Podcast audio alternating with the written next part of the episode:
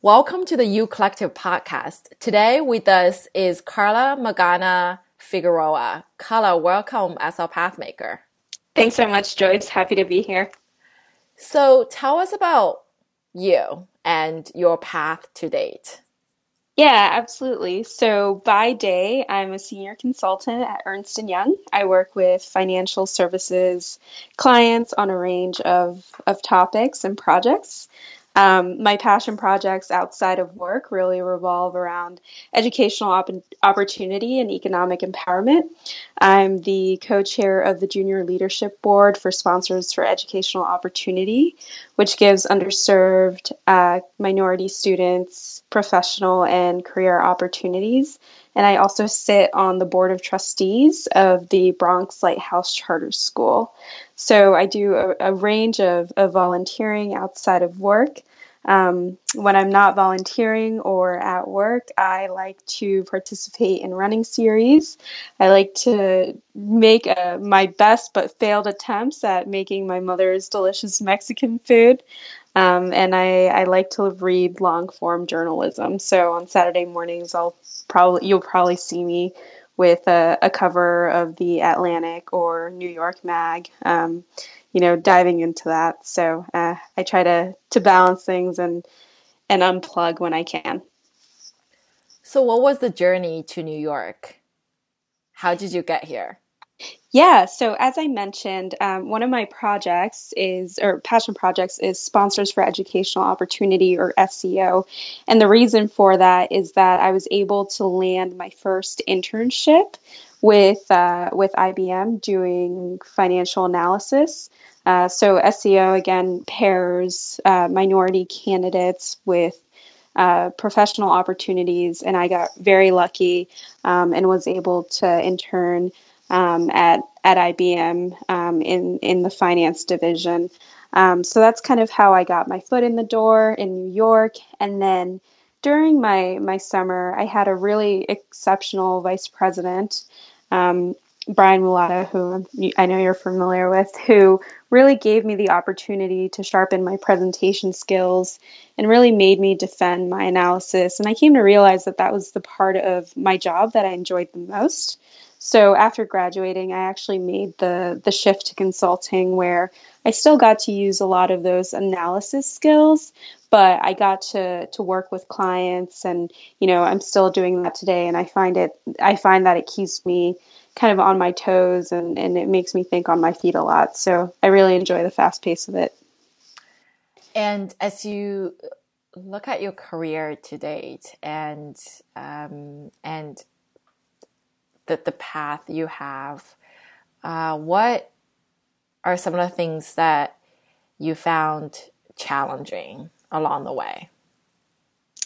Yeah, um, I found a bunch of things challenging. So I, I, think there's just a learning curve to joining the professional world. Uh, that I did not anticipate after my internship. So, you know, just getting adjusted to little things like getting onboarded at a client um, were totally new to me. Whereas, you know, now I've had three different clients, so I'm used to that process all the time. So, just really diving into an area where I hadn't really worked before.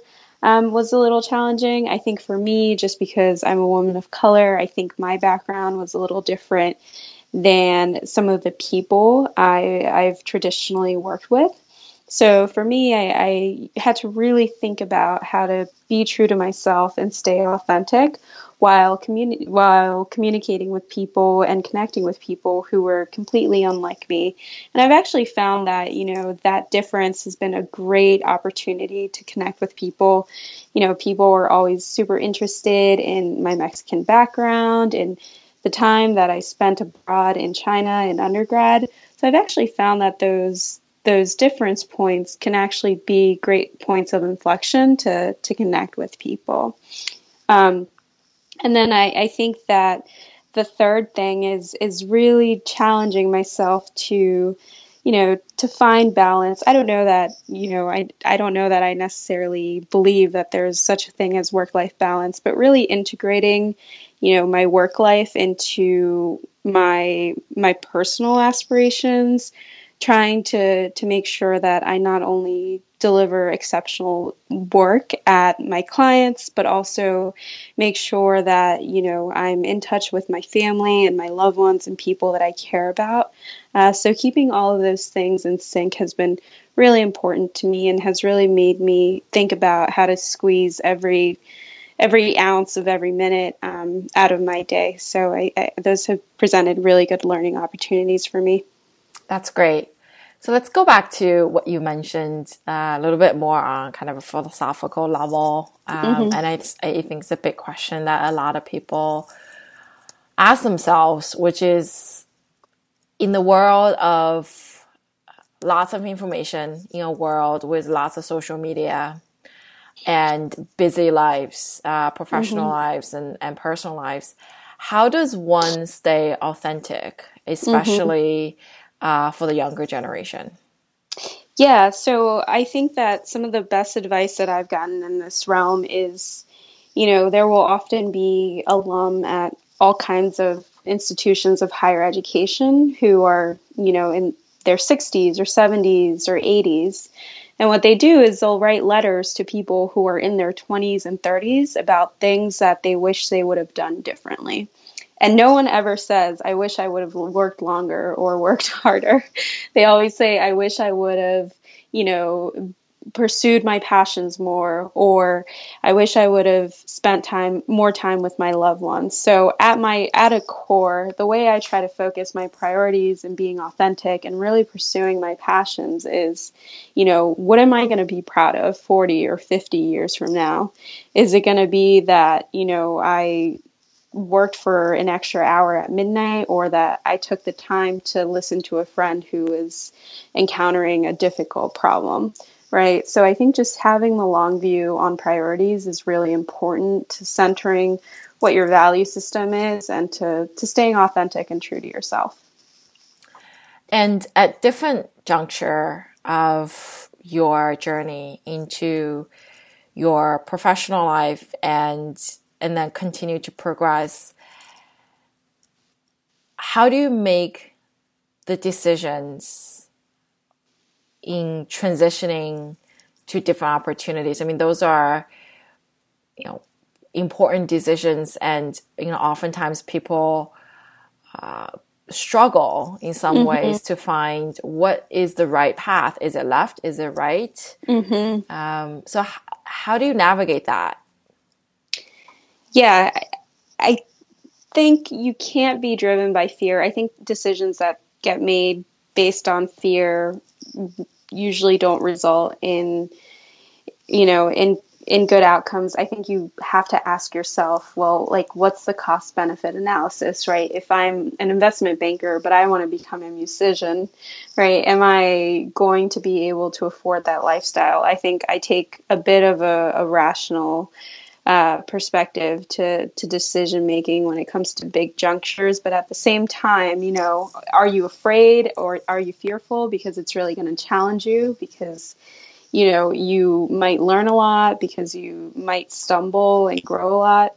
And if it's, you know, if it's a rewarding, if it's going to be a rewarding opportunity and that's why, you know, you're kind of hesitating, then then maybe you know maybe it is a, a, good thing for for you to to kind of grow. So I think I I treat it as kind of a, an equilibrium between being rational about expectations and and you know being able to to have the kind of lifestyle that you want, but also really pushing yourself to grow and asking yourself what the motivation is at the end of the day. So let's talk about impact.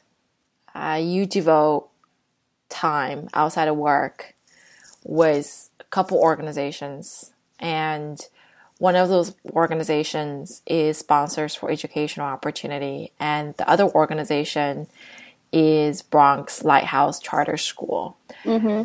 tell us about the second experience. How did you get involved? What is the impact that you're making there? Yeah so i think with all of my volunteer opportunities i try to think about well, what's my skill set and am I going to be able to action, you know, in my role? Am I going to have a really good um, net positive effect for the organization. And with Bronx Lighthouse, it's um, it's a phenomenal lighthouse. It's a phenomenal charter school up in the Bronx. They do amazing work with first generation low income and minority students through an arts uh, an arts based curriculum. So for me, that's really important as a supporter of the liberal arts. I really like their curriculum. Um, as someone on the board of trustees, I kind of get to put a managerial hat on when I when I go to the school, not only do I get to use my experience with working with clients and trying to problem solve, but I also get to learn uh, more how to think like a manager because I'm kind of taking, you know, a 10,000 foot view into what's going on at the organization and trying to more so guide than do the, the day-to-day execution on the ground. So it's been a great learning opportunity to think more like a nonprofit leader to think more like a CEO, um, and to you know be able to give back to a really wonderful community in the Bronx who really needs the the type of quality education that the kids at Bronx Lighthouse are receiving. That's phenomenal. And how did you get involved in the first place? Uh, uh, through contacts. It's funny through friends who also volunteered at SEO. So you know, I think it's super important to stay alert and to always try to try to help folks. I, I have a general rule, which is, you know, if someone asks me to do some sort of interview to uh, put together, help them with your resume or do, uh, you know, just help on any level, unless I'm super overwhelmed, I say yes. Um, and then, you know, I find that people uh, loop me in on, on opportunities that they have come up. Let's talk about leadership. Uh, what's leadership to you? That's a tough one. I think for me, you know, leadership is just really getting stuff done, which I know is uh, is really simplistic. But at the end of the day, you know, I don't I'm not the person at the front of the room, you know, pounding on the podium, stomping. I'm just not that individual. For me, when I think of leadership, and I think of being a driver. How do you move things forward? How do you, you know, affect change? How do you make things happen? So I always try to to take an execution view on leadership, but also, you know, just just being comfortable with the the decisions that you make and. Uh, you know, I found that anytime I make the right decision, even if it's painful, I never regret it. I never come back to it and say, I wish I would have done this differently. I wish I would have presented material, you know, a, a different way. So, so to me, it's it's really just being execution focused while, you know, trying to be as authentic um, and and realistic about things. And last question for you and this is uh, related to uh, your work um, and what you have observed. Um, so, SEO and the Bronx Lighthouse Charter Schools um, are organizations that uh, provide educational infrastructure uh, and help to allow underserved students and minority students to have opportunity to succeed uh, and help them to gain those opportunities. And you mentioned uh, about you know, individual um, who is a minority and mm-hmm. having done a lot of great work um, and have a successful path so far. What's the advice that you would give to underserved students or minority students uh, who might be struggling today in school or on the opposite end who are quite successful, what would you tell them to find opportunities to make impact? Mm-hmm. I would say to take every opportunity presented to you. I was very fortunate that when I got to college, I had a phenomenal advisor who just sent me every kind of scholarship, fellowship, you name it, my way, and I signed up for everything. And one thing really led to another. Um, so that's how I really got, you know, my foot in the door in financial services, um, in all these different wonderful organizations that that I'm involved with. So I would just say like really take the opportunities and also just be confident. I think that being confident is really difficult, but I I found that I'm the most confident when I'm the most prepared. Um, so really putting in the work to do your research, to you know, to come to class every day ready to to speak about a certain issue, um, to go to work having your your research done. I think it's super important to to be able to to be confident and I think that a lot of that just stems from preparation and being ready for any kind of question that you may get. Well, Karla, thank you so much for your time and thank you for being a pathmaker and for joining us here at YouCollective. And uh, we look forward to seeing many of your success and impacts around the community here. Great. Thank you so much, Joyce. Thanks for the time.